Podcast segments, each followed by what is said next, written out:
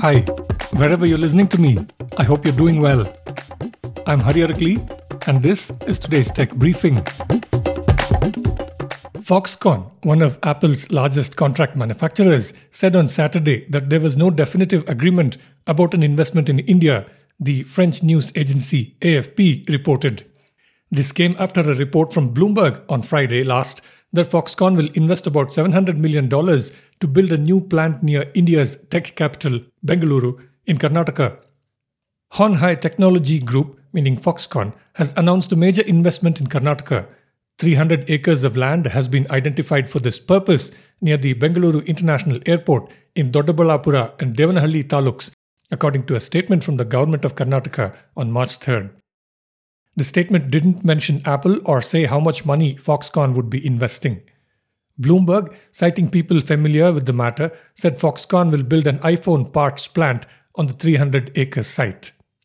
Rajeev Chandrasekhar, India's Union Minister of State for Electronics and Information Technology, also tweeted the Bloomberg report and added Apple phones to be built in new 300 acre facility in Karnataka. Foxconn said in a statement on Saturday that no deals had been finalized while confirming that Chairman and CEO Young Liu visited India from February 27th to March 4th, according to a report by the French press agency Agence France Presse that was carried by Mint. Foxconn has not entered into binding definitive agreements for new investments during this trip, the statement said, according to the AFP report.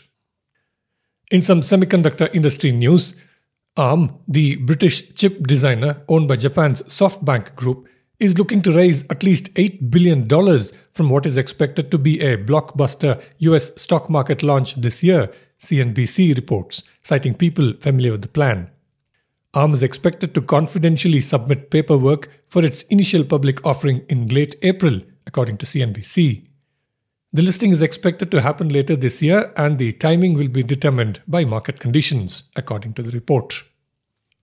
In some clean technology news, Universal Hydrogen, which, as the name suggests, is a hydrogen fuel cells technologies company, last week flew a 40 passenger regional airliner aircraft using hydrogen fuel cell propulsion, according to a press release from the Los Angeles based venture. The airplane, nicknamed Lightning McClean, flew for 15 minutes, reaching an altitude of 3,500 MSL, meaning 3,500 feet above mean sea level. The flight conducted under America's Federal Aviation Administration's Special Airworthiness Certificate, was the first in a two year flight test campaign expected to culminate in 2025 with entry into passenger service of ATR 72 regional aircraft converted to run on hydrogen. Representatives from Connect Airlines and Amelia, the US and European launch customers for the hydrogen airplanes, respectively, were on hand to witness the flight. The company has a rapidly growing order book, today totaling to 247 aircraft conversions from 16 customers worldwide, adding up to $1 billion in conversions backlog and more than $2 billion in fuel services over the first 10 years of operation, according to the press release. In this first flight test, one of the airplane's turbine engines was replaced with Universal Hydrogen's fuel cell electric megawatt class powertrain. The other remained a conventional engine for safety of the flight. The flight was piloted by Alex Kroll, an experienced former US Air Force test pilot and the company's chief test pilot. During the second circuit over the airport, we were comfortable with the performance of the hydrogen powertrain, so we were able to throttle back the fossil fuel turbine engine to demonstrate cruise principally on hydrogen power, Kroll said in the press release. The airplane handled beautifully and the noise and vibrations from the fuel cell powertrain are significantly lower than the conventional turbine engine, he added.